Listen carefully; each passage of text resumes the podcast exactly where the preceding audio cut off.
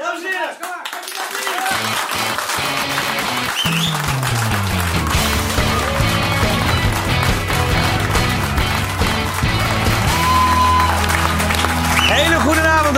Dit is Half Acht met vandaag Umberto Tan, Roxane Kneteman, Helene van Rooyen en Royce de Vries. Umberto, Ja, fijn dat je er bent. ja. Op de valreep. Nog, ja, nog net eh, het, einde meemaken, tuurlijk. Ja, ja, ja, het is bijzonder, want ik heb jou in november even gezien... Ja. ergens in een talkshow als gast. Daarvoor weinig. Bijna, ja, het, het lukt ook vaak niet. En, en eh, ik heb ook niet zoveel te vertellen eigenlijk, Johnny.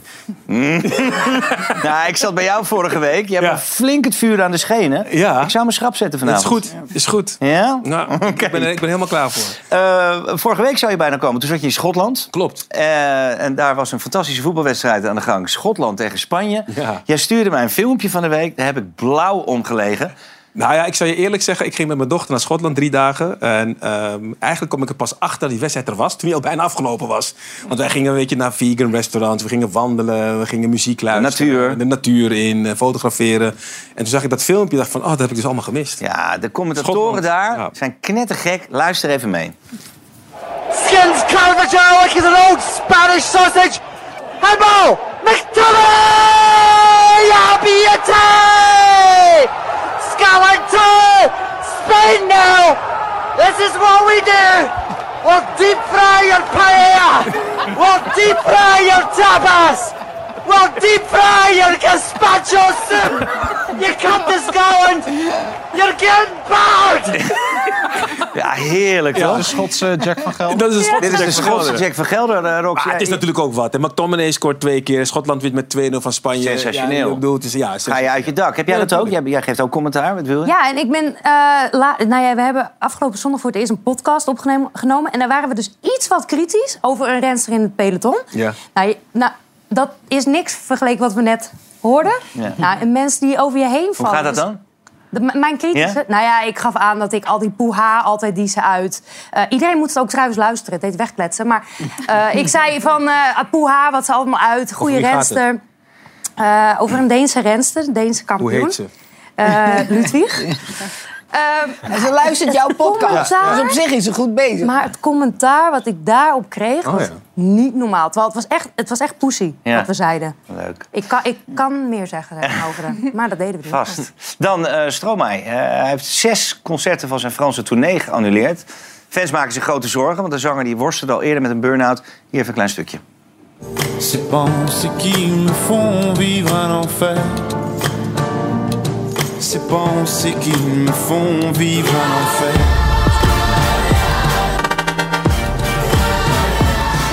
Ja, eh, jij hebt alle grote gehad eh, in al je talkshows. Ik ben, twee er wel keer, eentje, ik ben twee keer bij hem geweest in Brussel. Eh, en eigenlijk heeft hij, eh, had hij Mitch en ik, eh, de uh, eindredacteur die ook hier is voor mij... heeft hij ons uitgenodigd bij zijn concert hier in Nederland. Eh, alleen de vraag is of dat doorgaat. En hij heeft al eh, één keer echt wel zwaar gezeten. Malaria, dat, wat, pillen die niet goed vielen. Eh, burn-out. En ook eigenlijk bij hem een structureel gevoel dat hij helemaal niet bekend wil zijn. Hij wil zijn muziek maken. En that's it. Want weet je, hij, hij eh, maakt clips voor, voor Dua Lipa. Hij eh, is architect. Hij doet samen met zijn vrouw doet hij kleding. Hij doet, doet muziek voor anderen, muziek voor zichzelf. Hij, doet, hij is zo creatief. Hij doet het samen met zijn broer, Paul van Haver. En af en toe dan wordt het gewoon eh, te veel. Ik weet niet wat er nu aan de hand is, maar dat was er in het verleden aan de hand. Maar Ja. het is, ik, ik, Duizendpoot. Het Die, eh, is, het is een, een van de aardigste mannen die ik ooit heb ontmoet. Ja, Stromae. dus Hij ja, is echt- verbaast je niet alleen, dat raakt je dan misschien ook als je dit Ja, ik vind, het, ik vind het wel erg eh, voor hem. Ja, goed. Ehm Royce, jij hebt eh, van de week een telefoontje gekregen. Klopt. Moet ik dan zeggen, lang verwacht. Eh, was je blij? Nou, eh, wel op gehoopt. In ieder geval. Ik was Ja. wel blij met het telefoontje. Ja, want eh, na het vernietigende rapport over de beveiliging van onder meer Peter R. de Vries en advocaat Dirk Wiersum komt het kabinet vandaag met een reactie. Begin maart komt de Onderzoeksraad voor Veiligheid met een vernietigend rapport over de beveiliging van onder meer Peter R. de Vries. Niet alleen bij Peter R., ook bij de beveiliging van advocaat Dirk Wiersum en de broer van kroongetuige Nabil B. schoten instanties tekort. Dit is een aanslag op onze rechtsstaat. Het rapport concludeert dat er voorafgaand aan de moorden door de politie en het OM veel signalen werden gemist. De onderzoeksraad adviseert dat instanties beter informatie met elkaar moeten uitwisselen om in de toekomst fouten te voorkomen. Minister Jezilgus van Justitie zegt vandaag dat ze alle aanbevelingen overneemt. Er is heel veel nodig. Er is een, het gaat echt om een volledige hervorming van het stelsel. De minister heeft ook aandacht voor de nabestaanden. En ik heb ook aangegeven dat ik het ten diepste betreur dat deze fouten zijn gemaakt. En ik heb ook als verantwoordelijk minister mijn excuses aan hen aangeboden. Maar zijn de excuses van Jezilgus genoeg? Ja, en om maar gelijk met de deur in huis te vallen. Wat, wat, wat zijn ze waard in jouw ogen? Het is een eh, belangrijke eerste stap. Maar uiteindelijk zullen we toch ook kritisch volgen eh, wat, wat er nu gaat gebeuren. Wat er met de aanbevelingen gaat gebeuren uit het OVV-rapport. Wat er met de problemen eh, gaat gebeuren. Waar bijvoorbeeld de familie van de kroongetuige nog steeds mee, eh, mee loopt. Dus eh, het is een belangrijke eerste stap, maar we zijn er nog niet. Ja, saillant detail. De excuses kwamen op de dag, eh, precies vijf jaar geleden... dat eh, de broer van de kroongetuige was doodgeschoten. Ja, tw- twee dagen geleden kregen we een brief. Ik had dinsdag eh, belde de minister mij al op om die excuses te maken. En, Persoonlijk? persoonlijk, ja. En eh, daarna kwam nog een brief en die kwam 29 maart binnen. Dat was exact vijf jaar na de moord op Redouan. Ja, hoe gaat Ja. zo'n telefoontje dan? Eh, nou, eerst krijg je een mailtje van, eh, van eh, of ik kan bellen om een bepaald tijdstip. En, en dat kon. En dan belt ze op. En eerst ging ze uitleggen van, nou, dat er vandaag een brief naar de Kamer zou komen. Wat daarin zou staan ongeveer. Wat er met de aanbevelingen zou gaan gebeuren. En ik heb al eerder een gesprek met haar gehad, persoonlijk, na het OVV-rapport. En toen had ik ook heel erg aangedrongen van... Nou, er zijn een paar dingen die ik heel belangrijk vind. En een daarvan is erkenning. En nou, daar kwam ze dus op terug. En toen zei ze van, nou ja, die erkenning wil ik geven door, eh, door het geven van excuses. Erkenning van de fouten. Erkenning van de fouten, ja. Erkenning ook voor, voor bijvoorbeeld de familie van de kroongetuigen... die al vijf jaar roepende in de woestijn zijn. En eh, dat die, nou ja, is, dat de, de staat een keer zegt van dat hebben wij verkeerd gedaan. Ja. En eh, dus ja, dat, dat vond ik belangrijk. Maar het is, het is, het is een, een, een snoeihard rapport. Ja. Vind jij dat daar politieke consequenties aan moeten zitten? Nou, niet in de zin van de minister moet aftreden. Ik, eh, eh, ze zit nieuw op de plek. eh, de- laten we zeggen, ze is met een schone lei begonnen in, in die zin. Maar ik heb er nog wel moeite mee dat er bepaalde personen onder haar nog zitten. Ja, die daar echt ook hoge functies hadden. En Vlak daaronder zit het OM. Eigenlijk vlak daaronder zitten. En ja, die noodkreten hebben ontvangen van mijn vader, van familieleden van de kroongetuigen. En toen gewoon weg hebben gekeken, de mails niet beantwoord Bedoel je dan het OM? Die zitten daar Openbaar zitten ministerie. daaronder. Nou ja, om naam te noemen bijvoorbeeld Gerrit van den Burg. Die heeft echt noodkreet van, van mijn vader gehad van "Joh, dit gaat helemaal mis. En ja, mails beantwoorden die niet. Ja, pas na drie herinneringen. En ja, de- uiteindelijk vond er dan een gesprek plaats en er werd dan helemaal niks mee gedaan. En ja, da- daar stoor ik mij wel En aan. was dat een noodkreet over zijn eigen veiligheid? Nou, ook gewoon over de, de verstoorde verhoudingen die er waren. Van di- dit moet veranderen, de houding van beide partijen. Hè, maar ook vooral van het OM moet beter. Hè, die mensen, bijvoorbeeld de familieleden van de kroongetuigen, zijn slachtoffers. Behandel die mensen eens als slachtoffer en niet als dader. En heeft En hij werd- excuses aangeboden of, of Nee, contact met dit- jou gezocht? Of... Nee, niet, nee. Eh, zeker niet. Maar ik, ik heb daar wel moeite mee eh, dat, dat ja, daar eigenlijk vrij weinig eh, gebeurt. Dat En heeft de minister daar iets over gezegd eigenlijk? Nee. nee. Eh, Wat vind je daarvan?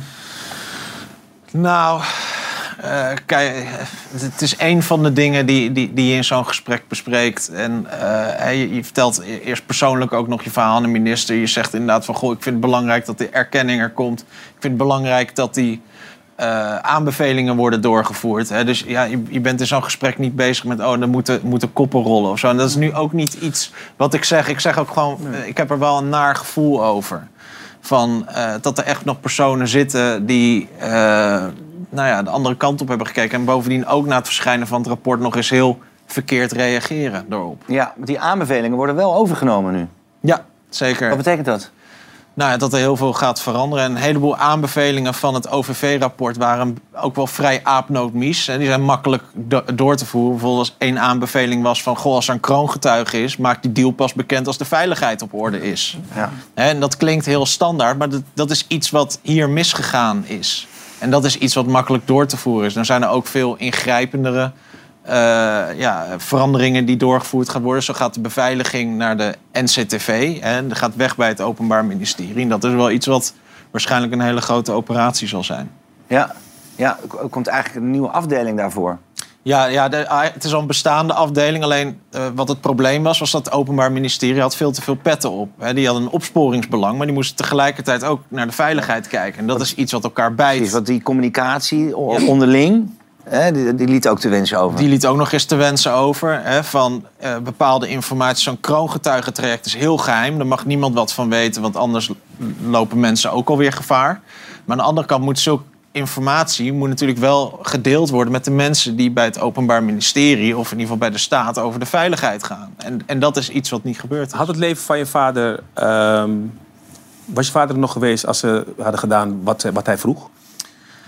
Nou, wat, ik, ik verwoord altijd iets anders. Ik zeg altijd, mijn vader was nooit vertrouwenspersoon geworden als het meteen op orde was. Dat zeg ik altijd. Maar dan zeg je, je bent jurist, sine qua non. Zonder dat was het niet gebeurd. Nou ja, ik, ik zeg altijd meer van... had hij nooit een noodzaak gezien om als vertrouwenspersoon op te treden... voor de familieleden van de kroongetuigen. Door de voor de kroongetuigencel, ja, door de puinhopen, ja.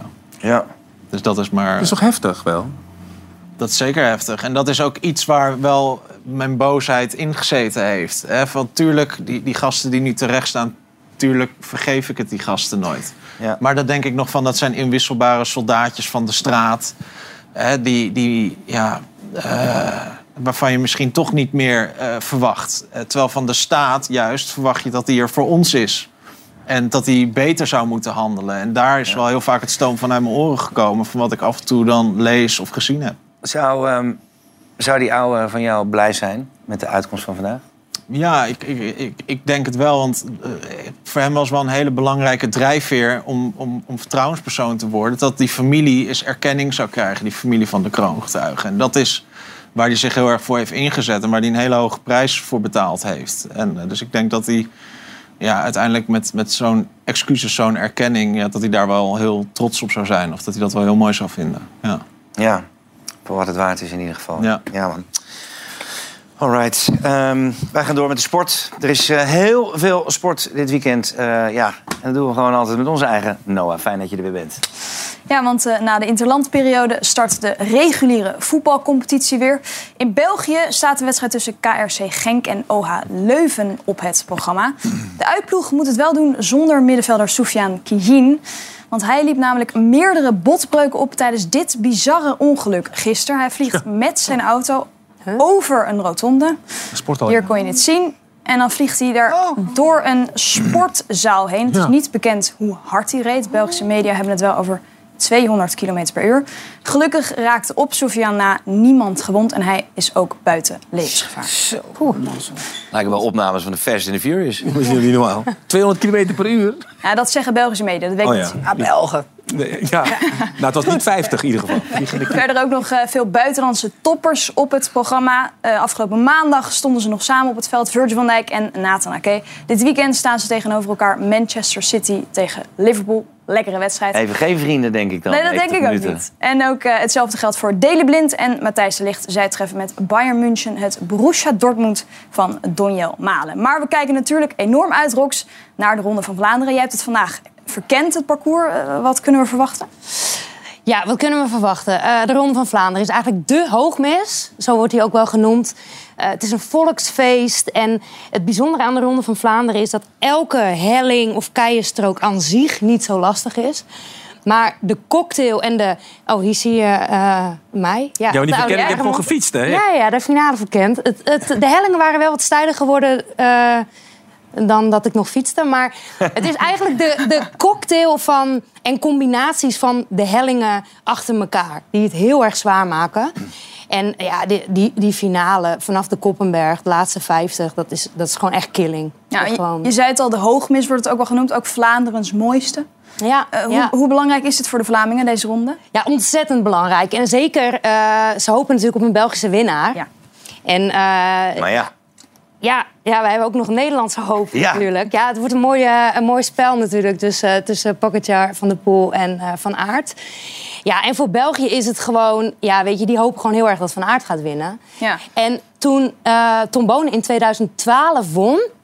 hadden we een, had je, dat is een beeld wat ik echt nooit zou vergeten. Een jongetje in een maisveld die, kijk hier hebben we het, zo ontzettend blij was dat Mm. Tom Bonen de derde keer de Ronde van Vlaanderen won. En daaraan gekoppeld, afgelopen, nou, een paar maanden geleden... zijn zijn benen in brons op de Taaienberg gezet. Dat zijn- is een belangrijk punt in de ronde... waar hij vaak van zijn beslissende aanvallen heeft laten zien.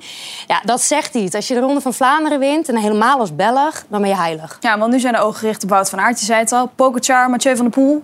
Wie gaat hem winnen, denk jij? van, van de Poel natuurlijk. Ja? Nee, ik weet Gewoon het als niet. Nederlander. Ja, ik zeg het gewoon als Nederlander. Nee hoor, die, die drie mannen zijn ontzettend aan elkaar gewaagd. En eh, ja, ik hoop gewoon altijd... Ik hoop gewoon altijd dat het een supermooie wedstrijd wordt. En de Ronde van Vlaanderen wordt sowieso mooi. En wie hem dan wint, misschien wel... Maakt het eigenlijk niet uit. Ja, maakt eigenlijk niet uit. Goed, bij de vrouwen hebben we Demi Vollering als kanshebber. Eh won dwars door Vlaanderen. Dat is wel een goede generale, denk ik. Absoluut. Het is eigenlijk de kleine ronde van Vlaanderen. Ehm, ja, en Demi, of ja, Vollering komt net van hoogtestage. Ja, en die, die had, deed een 9 kilometer solo. Supergoed teamwerk work, of teamwerk van eh, haar, haar team SD Works. Eh, maar ja, ze heeft ook nog een heel goede ploeggenoot. Twee, drie goede ploeggenoten die kunnen winnen. Eh Kopecky kan zeker winnen. Dat is de Belgische, dus daar hoopt België ook op. Eh Marianne Vos is heel erg goed in dwarsen door Vlaanderen. Dus eigenlijk moet gewoon iedereen vanaf drie uur gaan kijken op de NOS. En luisteren naar jou. En luisteren naar mij. Zal ik me inhouden? De vorige keer dat jij hier zat, eh, toen won Demi Vollering de Strade Bianche. Toen werd zij bijna omvergelopen door een paard. Ja, en afgelopen week won ze dus dwars door Vlaanderen. Nou, toen kreeg zij als cadeau het volgende. Een paard. Dus wie weet brengt het geluk. Ja. Leuk, Rox. We gaan kijken. Wat super, Noah. Dankjewel. Ben jij er volgende week bij met de laatste Ik ben er eigenlijk? volgende week zeker. Ah, nou ja, voor als ik het nog nooit gedaan heb, in ieder geval een heel groot applaus voor Noah. En dan gaan we door, eh, want het gaat niet goed met de Nederlandse literatuur. Helene? Oh nee, de Nederlandse natuur, sorry. Literatuur. het Wereld Natuurfonds slaat alarm. Goed nieuws uit de dierenwereld. Het gaat goed met de otters en bevers in Nederland. Dat blijkt uit het Living Planet Report van het Wereld Natuurfonds. Ook de specht en de slechtvalk gaat het voor de wind. Maar er is ook minder vrolijk nieuws. Met het konijn, de egel en de adder gaat het helemaal niet goed. Volgens het WNF in Nederland worden die in hun voortbestaan bedreigd. Tenminste, als niet aan grootschalig natuurherstel wordt gedaan. Als dat niet gebeurt, dreigen belangrijke leefgebieden van deze dieren te verdwijnen. Met grote gevolgen voor onze flora en fauna. Hoe kunnen we dieren in nood beter beschermen? Ja, weet je, we hebben het allemaal over het, eh, het milieu. We weten allemaal dat het slecht gaat.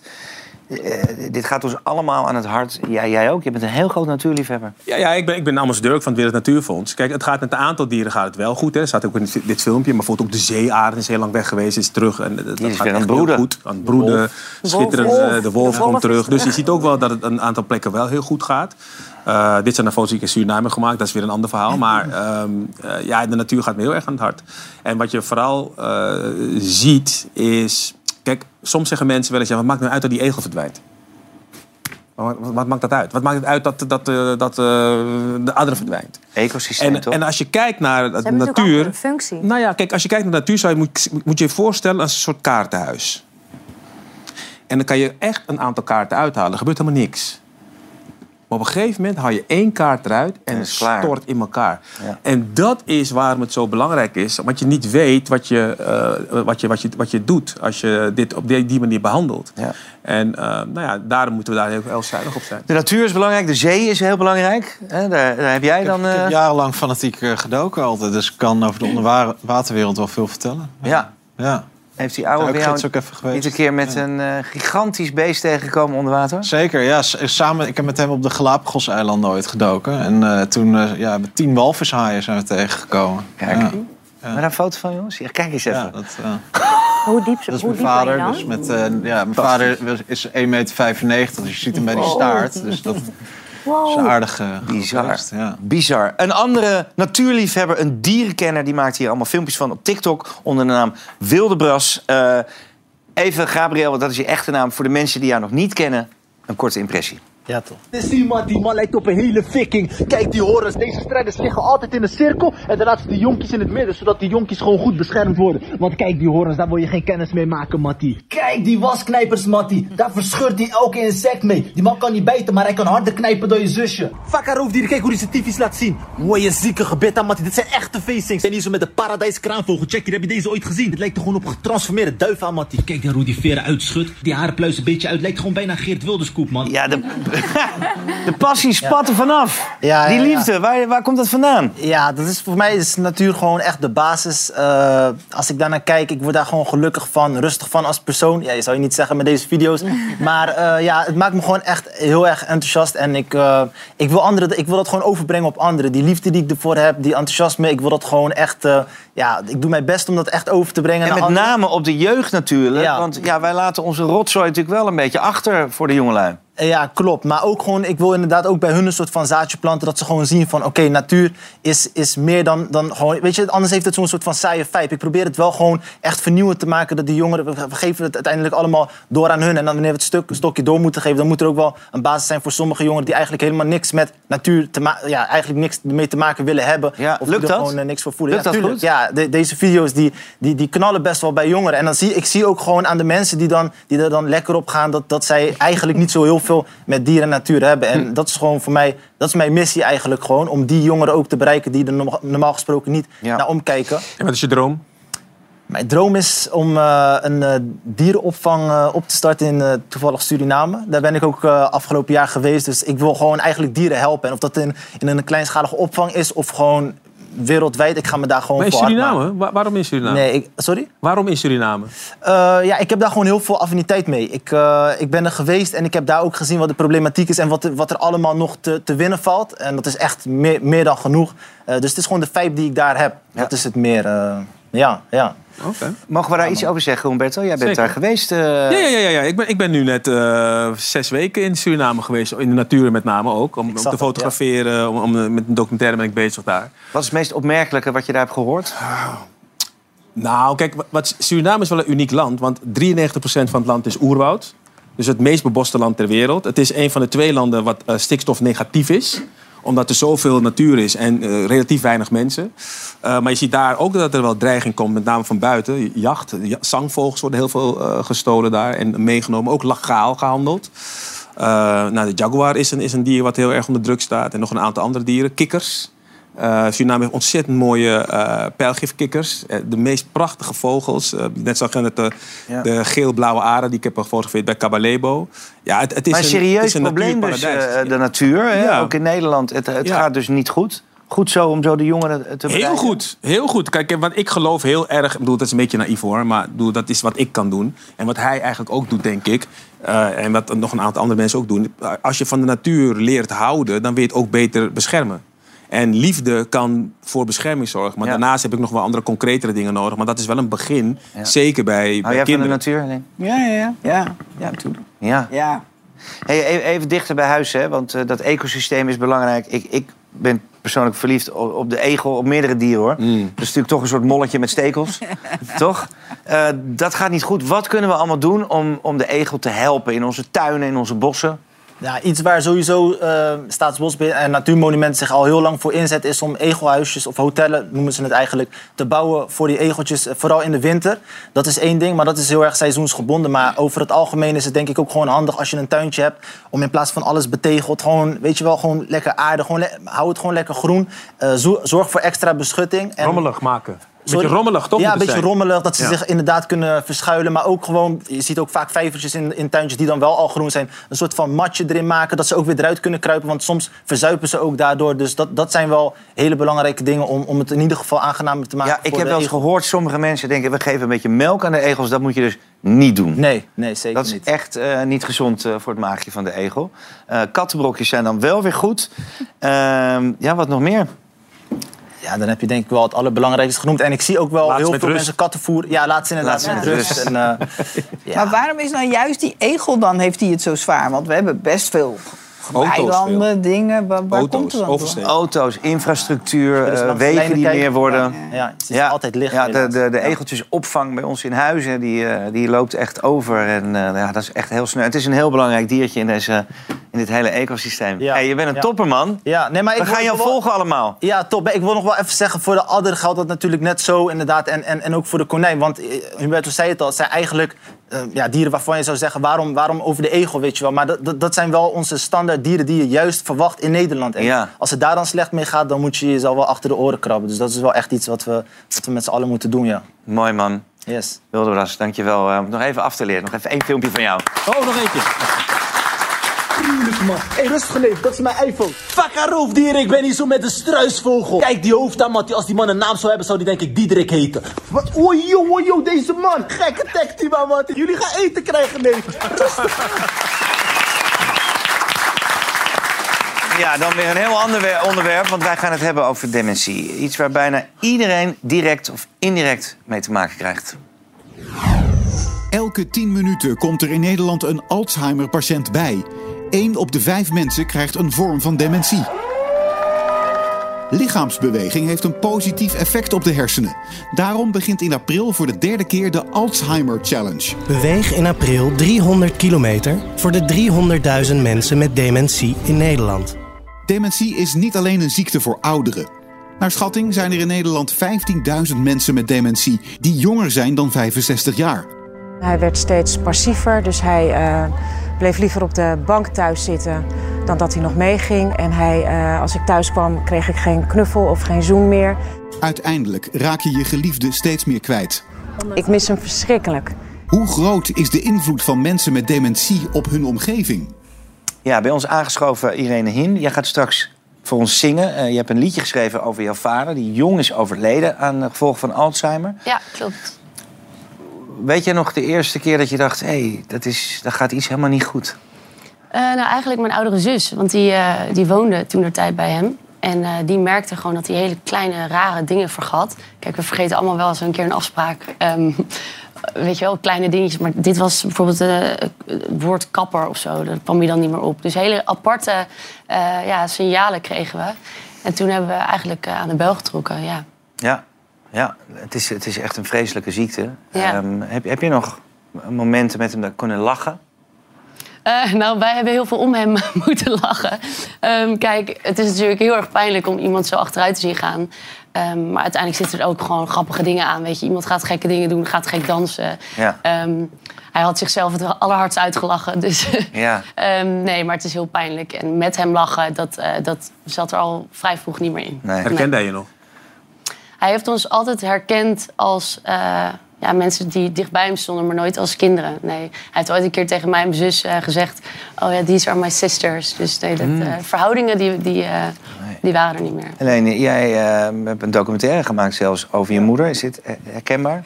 Ja, ik vind het wel echt een groot verschil als, als iemand nog heel jong is... dan als iemand echt al heel oud is. Dat is toch, denk ik, dag en nacht verschil. Omdat je van iemand die jong is, ja, dat is toch echt pijnlijker. Want Ja, het blijft, echt- het blijft pijnlijk, denk ja, ik. het blijft pijnlijk, maar het is, ja, iemand die ouder wordt, die wordt vaak vergeten achter. Maar je, je hebt ook vaak eh, de, de connotatie eh, met, met dementie... eh, dat het om oude mensen gaat. Dat is Ja, tegenwoordig ja. ook helemaal niet meer zo. Nee, dat is, ja, het is, nou ja, het is wat jij zegt, heb je om kunnen lachen. Kijk, ik heb wel steeds geprobeerd. Want er wordt heel vaak gezegd van, oh, dat is het ergste wat je kan overkomen. Het is mensonwaardig, het is mensonterend. En dat vind ik niet helemaal terecht, omdat ja, alle nare dingen die je overkomen zijn naar.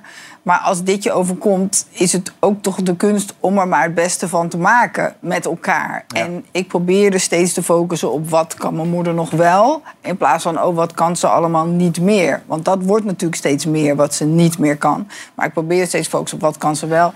En ik heb voor haar morgen zorgen. Eh, Ze heeft bij ons in de tuin een mantelzorghuisje eh, daar ingehezen. Daar heeft ze gewoond. Ze is uiteindelijk naar een verzorgingshuis gegaan, want het kon niet meer. Maar ook dat heeft natuurlijk zo'n stempel van... ook daar moet je nooit terechtkomen. Maar daar zijn mensen ook heel lief en worden ze goed verzorgd. En ze zat niet op een gesloten afdeling. En ze knapte daar eigenlijk wel wat op, fysiek. Dus ik, ik heb het hele proces wel ja, als mooi ervaren. En niet alleen als negatief. Mijn, eh, mijn oma die, eh, die, die had het ook en, en die was het echt op het einde helemaal kwijt. En dan soms kon ook een geur kon ineens weer haar helemaal terugbrengen. Toen zei ze, jij bent het. Oh, echt? Ja. Oh, wauw. Ja, Wat bijzonder. dat ze je herkende meteen weer. ja, ja. Gewoon even dat ik beide was aan de geur of de energie. Ja. Hoe lang heeft het geduurd vanaf de diagnose tot zijn dood? bij je vader? Want dat is dus heel snel gegaan. Eh, Zes, zes jaar, denk ik. Zes ongeveer. jaar? Ja. En ja. misschien een gekke vraag, hè, maar waaraan overlijd je wanneer je dementie hebt? Ehm, ja, dat kan echt heel veel eh, oorzaken uiteindelijk zijn. Vaak overlijden mensen aan een longontsteking. Of weet je, want je lichaam kan het helemaal niet meer fixen. Eh, maar mijn vader is hoogstwaarschijnlijk overleden aan een TIA. Want die had hij een paar maanden daarvoor gehad. Daar is hij van hersteld. En toen, eh, ja, drie maanden later, overleden naast zijn bed gevonden. Ja. Dus we gaan ervan uit dat er gewoon in zijn hoofd... ja, dat daar Ja, dat klopt. Het zijn vaak andere ziektes waar je aan overlijdt. Ja, nou ja, omdat het, Ja, omdat het niet Immuunsysteem. ziekte is. Nee. Nee, het is precies. gewoon Het een, het is een achteruitgang. Van, ja, het is gewoon een... Ja, Ja. Het lichaam gaat gewoon achteruit. En bij jullie vlakken. beiden, als je weet dat je, dat, dat je vader of je moeder of je oma... want Ik heb in mijn omgeving heb ik, ken ik niemand eh, met Alzheimer of dementie. Eh, is het voor een deel erfelijk? Ehm, de ene arts zegt wat anders dan de andere. Ik weet niet of jij Ja, er iets van- precies. Ja, het is de- heel, je weet het niet. Ja, dat is een goede vraag. Het is- Ja. je, je kunt het niet zeggen van, oh, dit is dus één op één krijg jij dat ook. Maar betrek je het op jezelf? Nou, ik schuif dan nog wel echt nog veel jonger dan ik. Maar ik schuif het nog steeds. Ik ben een struisvogel in dit geval. Ik Weet je, ik zie het wel. Ik heb het met Ja. mijn moeder gezien. Ik hoop dat mijn dochter of wie dan ook dan weer voor mij gaat zorgen. En Maar dat is ook de vraag. Zeg maar, stel je Ja. weet het, ga je dan daar dan naartoe leven? Dat is, Nee. Nee. Jullie hadden een, eh, een, een, een gemene factor, dat was de muziek.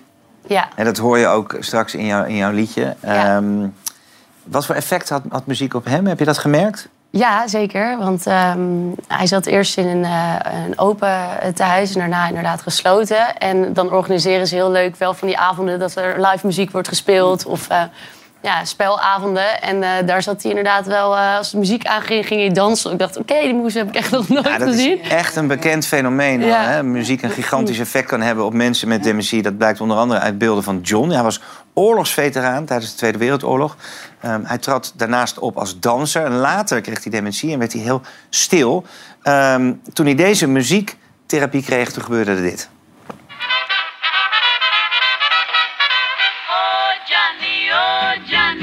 You can love. Oh, Johnny, oh, Johnny, heavens above, you make my sad heart jump with joy. And when you're near, I just can't. Until evening. I'm crying. Make you happy to sing for us? Yeah. Ja, ongelooflijk hè? Alzheimer Centrum eh, Amsterdam heeft een eh, playlist met allemaal liedjes uit de jaren 30 voor ouderen die eh, Alzheimer hebben gekregen. En eh, toen ik het boek maakte over 100 mensen 100 jaar en ouder, had ik die playlist ook altijd bij me. Want sommige mensen waren niet, niet dementie gelukkig, want anders kon ik niet met ze praten. Maar dan kon je dat wel gebruiken als ehm, herinnering. Ehm, en dat Ja. zie je hier ook heel mooi. Mooi. Blijf nog even, zo heet het liedje. Eh, en in de clip, daar probeer je iets mee te vertellen. Eh, ja, dat is eigenlijk een. eh, ja, het, de clip staat eigenlijk symbool voor alle momenten dat eh, mijn vader moet missen. Dus ehm, ja, huwelijk, eh, zwangerschap, afstuderen. Ook al heb ik dat nooit gedaan, maar toch leuk dat mensen denken Bij dat ik heb gedaan. Ja, ah. Ehm, ja nee, klopt. Ah, supermooi. Wil jij alsjeblieft bij Reed gaan staan? Je gaat zo voor ons zingen. Ja, al die momenten ehm, die je gaat missen, die hij niet meer mee zal maken... kan jij er eentje uithalen waar- waarvan je denkt... Ja, ik, ik, ik heb het bijna iedere dag eigenlijk. En je spreekt het, eigenlijk, je spreekt het niet uit eh, de hele tijd, anders vermoeien mensen ermee. Maar ik ben vorige week bijvoorbeeld naar Kidsdag van Ajax geweest, naar de Arena. En dat is de- iets wat ik met mijn vader had, dat ik al met hem naar Ajax ging. Ja, Dus daar zou die normaal je- natuurlijk zeker bij zijn. Op de weg er naartoe en zelfs tijdens dat hele eh, event de- gaat het toch de hele tijd door je hoofd. Ja. Zoiets. Ja, ja. Jij was ook jong, hè, Roxane, toen eh, jouw vader ja, overleed. 17. Ja. ja. Heb, Ja, dus je je- dit? Absoluut. Maar je, je, ja, het is niet dat je bij elke, elke activiteit denkt van... goh, hij had hierbij moeten zijn. Maar het zijn, ja, het zijn altijd van die, van die momenten. Ik ben bijvoorbeeld morgen jarig. Niet, jullie hoeven niet te gaan zingen. Maar dat zijn altijd van die dagen dat je denkt van... ja, dan mis je hem even wat meer. Ja, Ja. dat snap ik. Ehm, Ja. wij gaan luisteren naar eh, Irene. Ter nagedachtenis oh, sorry. eh, aan haar lieve vader Jeroen. Eh, met Reed op de piano is hier Irene met Blijf nog even. Weet je nog die zomernacht in de kelder waar ik zat? Jij kwam bij me en begeleidde. Ik gitaar en jij de drums. Iets met roses, iets met guns. En je zei me: Luister, meisje. Kijk even goed wat ik doe en let op het ritme. Dan kun je het alleen als ik het stokje overgeef. Want nu ik het nog kan, wil ik jou al die dingen nog leren. Voordat ik langzaam, langzaam alles vergeet. Blijf nog even, even, ook al weet ik hoe laat het is. Je mag me vergeten, maar voordat dit moment weer begraven ligt, wil ik nog één keer weten dat je ziet wie er voor je staat. Blijf nog even voordat je weer terug naar het donker gaat. Nog één keer voelen hoe je ogen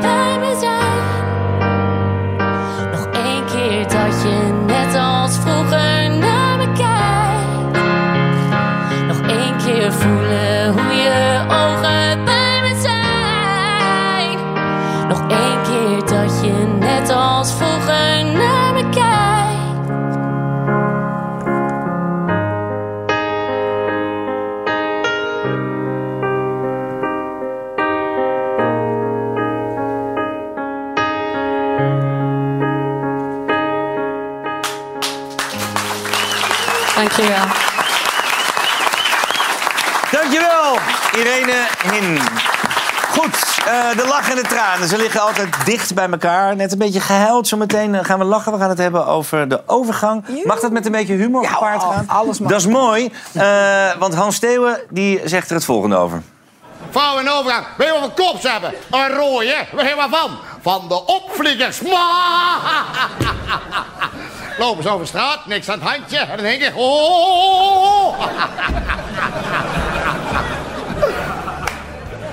zagrijnig. Zagrijnig. Ja, ja, ja. Tot zometeen.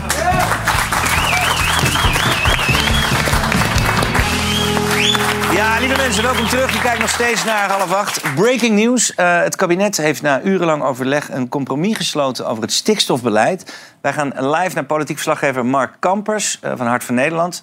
Na dagenlang praten kwam Rutte eindelijk met meer eh, duidelijkheid in die persconferentie zometeen. Wat, wat is daar gezegd, Mark?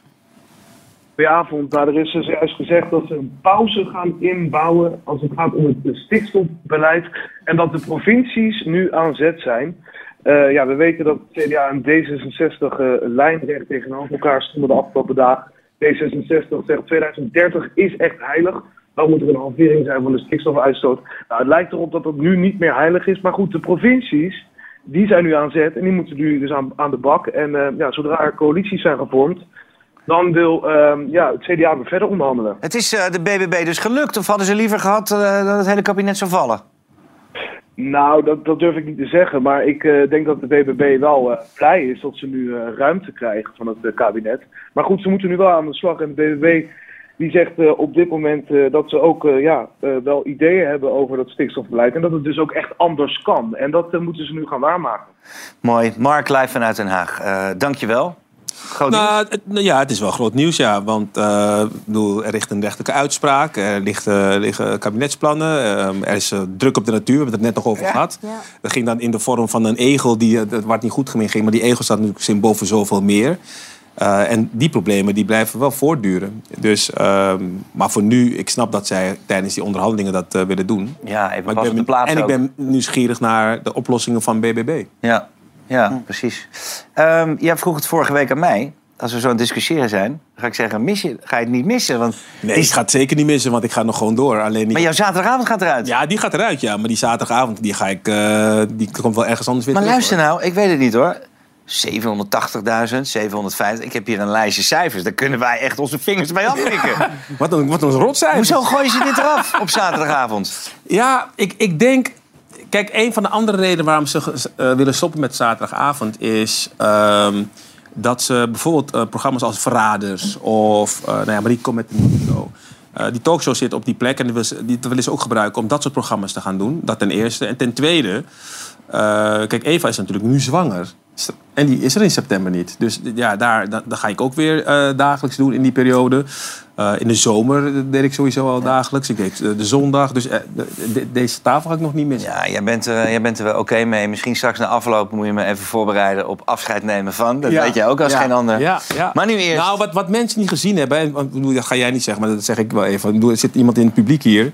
En dat vind ik wel echt heel mooi dat ze dat heeft gedaan. Die namens het publiek een dankwoord heeft uitgesproken eh, voor het programma. En dat vind ik echt bijzonder, want dat iemand dat ongevraagd doet, eh, mensen waar je het voor maakt, Ja. ja, dat, dat zegt heel veel. Ja, dat ging over de sfeer, backstage. Ja, en dat nou, is wel zeg maar alles, belangrijk onderdeel. Nog los van, van eh, de cijfers en nog los van of het programma wel of niet goed is. Dat is aan, aan ieder om daarover te oordelen. Maar, maar de mensen die hier komen, die vinden dat kennelijk dus heel bijzonder. En dat ze dus zo vaak terugkomen. En zelfs een brief ervoor hebben geschreven. Dus top. was mooi om te horen. Ja, jij bent er nog steeds stuk van, hè? Ja, ik kan het niet aan. Dit, ja, ik vind het echt, Ja. echt heel jammer. Ja. Ja. Ehm, maar we gaan door met een, eh, een onderwerp waar jij wel op aanging vandaag. Want vrouwen die ontkomen er niet aan. De overgang. Eh, Sommige vrouwen die vliegen er fluitend doorheen. En andere die hebben er flink wat last van. Feit is wel dat alle vrouwen in Nederland er op een gegeven moment een keer aan moeten gaan geloven. Opvliegers, stemmingswisselingen en slapeloosheid. Het zijn maar een paar voorbeelden van klachten waar vrouwen in de overgang mee te maken krijgen. De overgang komt bij de meeste vrouwen als ze tussen de 40 en 60 jaar zijn. En bij 1% van de vrouwen begint het zelfs al eerder. De overgangsklachten duren gemiddeld 5 tot 10 jaar, maar sommige lopen hier nog langer mee rond. Ik zit, godver de godver, in de overgang. En dat gaat fucking 15 jaar duren. Moeten we de overgang omarmen of behandelen? Nou ja, jij vindt in ieder geval dat we het onderwerp moeten behandelen. Want jij ging er helemaal op aan. Ja, ik vind, ja, nou, het ergste is nog... Ik las laatst een interview met een, een Belgische professor... die eigenlijk de hele term overgang slaat nergens op. En menopauze eigenlijk ook niet. Want het is geen pauze, het is geen overgang. Het is voor de rest van je leven. Als je er helemaal in zit, kom je er niet meer uit. Dat is wat het is. Het wordt niet meer beter, het wordt alleen maar minder. Dat sprak mij niet zo aan. Want het is niet alleen zeg maar eh, last van die klachten die je altijd dan hoort, maar je haar wordt dunner, je, je, je wordt gewoon je veroudert sneller, je huid wordt dunner. Nou, Jawel, maar je bent, je, je bent nooit meer ongesteld. je- ja, maar ja. Dat denk je nu misschien leuk, maar op een gegeven moment ga je dat ook missen. Dan zie je overal tampons staan in toiletten en mensen die dat in huis hebben. Dan denk je, oh ja, ik ga nooit meer naar dat schap. Het, het is ook een soort afscheid Ga je dat missen? ja, het is een afscheid. Ik ken een vriendin, nou, die echt die perste het liefst elke druppel er nog uit. Die had echt zoiets van, ik ben nog steeds ongesteld, ik ben nog steeds ongesteld. Het is, het, het is een afsluiting van je Als je zwanger bent, schijn je ook best wel wat eh, last van hormonen te kunnen hebben. Royce, hoe zit het bij jou thuis? Of? Eh, mevrouw kijkt, dat is een hele gevaarlijke vraag. Dan ga ik even naar Vivian. Vivian Reis, jij bent een soort eh, de, de queen van de hormonen. Jij weet er veel van. Ehm, ten eerste, waarom is dit zo'n lastig onderwerp? Nou ja, de overgang, dat vinden heel veel vrouwen een lastig onderwerp. Omdat het een einde van een, een tijdperk is. Echt een beetje de, de vruchtbare jaren. We willen allemaal, we leven in een best wel maakbare tijd. We willen allemaal jong blijven. En dan in één keer, dan, dan is dat daar. Je eitjes zijn gewoon op. Dus we kunnen het niet leuker maken. Ze komen ook niet meer terug. Het is gewoon voorbij. Maar dat betekent niet dat je leven voorbij is. En je, Nee, kan, hè, en je kan nog steeds er heel leuk en juicy en mooi uitzien. Maar Daar horen wat klachten bij. daar horen klachten bij, eh, fysieke klachten, hè, dus opvliegers is de meest bekende, maar vooral mentale klachten. Dus, en dat wordt vaak onderschat, want eh, de, de aanmaak van de hormonen begint altijd in het brein. Dus in het brein, in het koppie, daar voelen we ook vaak het eerst dat er wat aan de hand is. En dat uit zich vaak in neerslachtige gevoelens, mood swings, een korte lontje, hè, dus dat je voor je partner niet altijd heel gezellig bent. Ehm, en dat vinden vrouwen heel vervelend, maar ook eh eh, concentratiestoornissen. Maar niet alleen vrouwen vinden dat nee, vervelend. precies. Want net zeiden deze mannen al, ik hoef niet op te letten. Ik zei, nou, ik zou er wel even op letten. Want je hebt hier vast wel wat aan. Want ook mannen hebben natuurlijk hormonen. En bij- mannen gebeurt er ook wat. Hè? Ehm, Testosteron, het mannenhormoon, neemt ook af. Ze worden Elk kaal. jaar een procent. Ja, ja, ja, En je wordt kaal en dan komt een bierbuikje en dat soort dingen. Nee, maar Heb je tips? Ja, ik heb genoeg tips. Kijk, hormonen. hormonen eh, eigenlijk is de, de menopauze is de omgekeerde puberteit. Als jong meisje dan, eh, dan word je een jong meisje en je wordt een vrouw. En eh, op een gegeven moment dan gaat dat andersom. En dat kan best wel lang duren. Maar dat noemen we eigenlijk de premenopauze. En voor je veertigste doet, je, doet het lichaam het voor jou. Maar na je veertigste moet je echt als vrouw goed voor je lichaam gaan zorgen.